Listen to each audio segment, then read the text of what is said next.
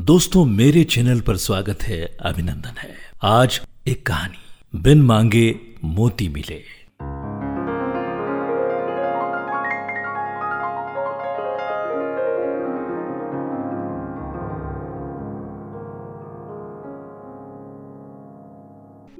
मैंने सुना है कि एक आदमी ने यह कहावत पढ़ ली थी कि यदि परमात्मा हमारी सारी आकांक्षाएँ पूरी कर दे तो आदमी बड़ी मुसीबत में पड़ सकता है। उसकी बड़ी कृपा है कि वो आपकी आकांक्षाएँ पूरी नहीं करता, क्योंकि अज्ञान में की गई आकांक्षाएँ खतरनाक होती है। उस आदमी ने कहा कि, यह मैं नहीं मान सकता हूँ। उसने परमात्मा की बड़ी पूजा, बड़ी प्रार्थना की। जब परमात्मा ने आवाज़ दी कि, तू इतनी पूजा प्रार्थना किस लिए कर रहा है? तो उसने कहा कि मैं इस कहावत की परीक्षा करना चाहता हूँ। तो आप मुझे वरदान दे और मैं आकांक्षाएँ पूरी करवाऊँगा और मैं सिद्ध करना चाहूँगा। ये कहावत गलत है कि परमात्मा से कुछ नहीं मांगना चाहिए। परमात्मा ने कहा कि तू कोई भी तीन इच्छाएँ मांग ले, मैं पूरी कर देता हूँ।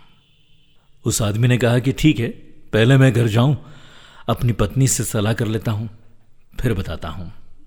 अभी तक उसने सोचा नहीं था कि क्या मांगेंगे, क्योंकि उसे भरोसा ही नहीं था कि यह होने वाला है, कि परमात्मा आकर कहेगा। तय नहीं किया था। बहुत घबरा गया। भागा हुआ पत्नी के पास आया और पत्नी से बोला कि, कुछ चाहिए तो बोल दो। एक इच्छा तेरी पूरी करवा देता हूँ। ज़िंदगी भर मैं तेरा कुछ पूरा नहीं करवा पाया हूँ।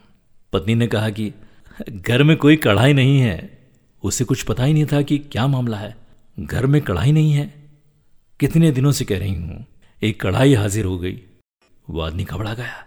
उसने सिर पेट लिया कि मूर्ख, एक वरदान खराब कर दिया तूने। इतने क्रोध में आ गया कि कहा कि, अरे, तू तो इसी वक्त मर जाए तो बेहतर है। वो मर गई। अरे, तब तो वो बहुत घबरा गया। उसने कहा कि ये तो बड़ी मुसीबत हो गई। तो उसने कहा, हे भगवान, वो एक और जो इच्छा बची है, कृपा करके मेरी स्त्री को ज़िंदा कर दे, ज़िंदा कर दे। तो इस तरह उनकी तीन इच्छाएँ पूरी हुई। उस आदमी ने दरवाजे पर लिख छोड़ा है कि ये कहावत ठीक है। हम जो मांग रहे हैं, हमें भी पता नहीं कि हम क्या मांग रहे हैं। वो तो पूरा नहीं होता, इसलिए हम मांगे चले जाते हैं। वो पूरा हो जाए तो हमें पता चले। नहीं पूरा होता तो कभी पता ही नहीं चलता है। कृष्ण कहते हैं कि मांगो ही मत, क्योंकि जिसने तुम्हें जीवन दिया वो तुमसे ज़्यादा समझदार है। तुम अपनी समझदारी मत बताओ।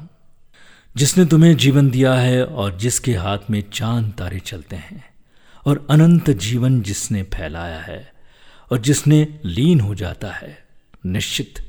इतना तो तय है कि वो हमसे ज़्यादा समझदार है। अगर वो भी नासमझ है तो फिर हमें समझदार होने की चेष्टा करना बिल्कुल बेकार है। इसलिए कहा जाता है कि भगवान से मांगो नहीं, बस उसकी कृपा हम पर बनी रहे। यही आरज़ू रखो, क्योंकि अगर वो हमारे साथ है तो दुनिया की हर मुसीबत से हम लड़ सकते हैं। भगवान से मांगिए मत। बिन मांगे मोती मिल जाते हैं। सुनते रहिए आरजे प्रभाकर मोरे के साथ।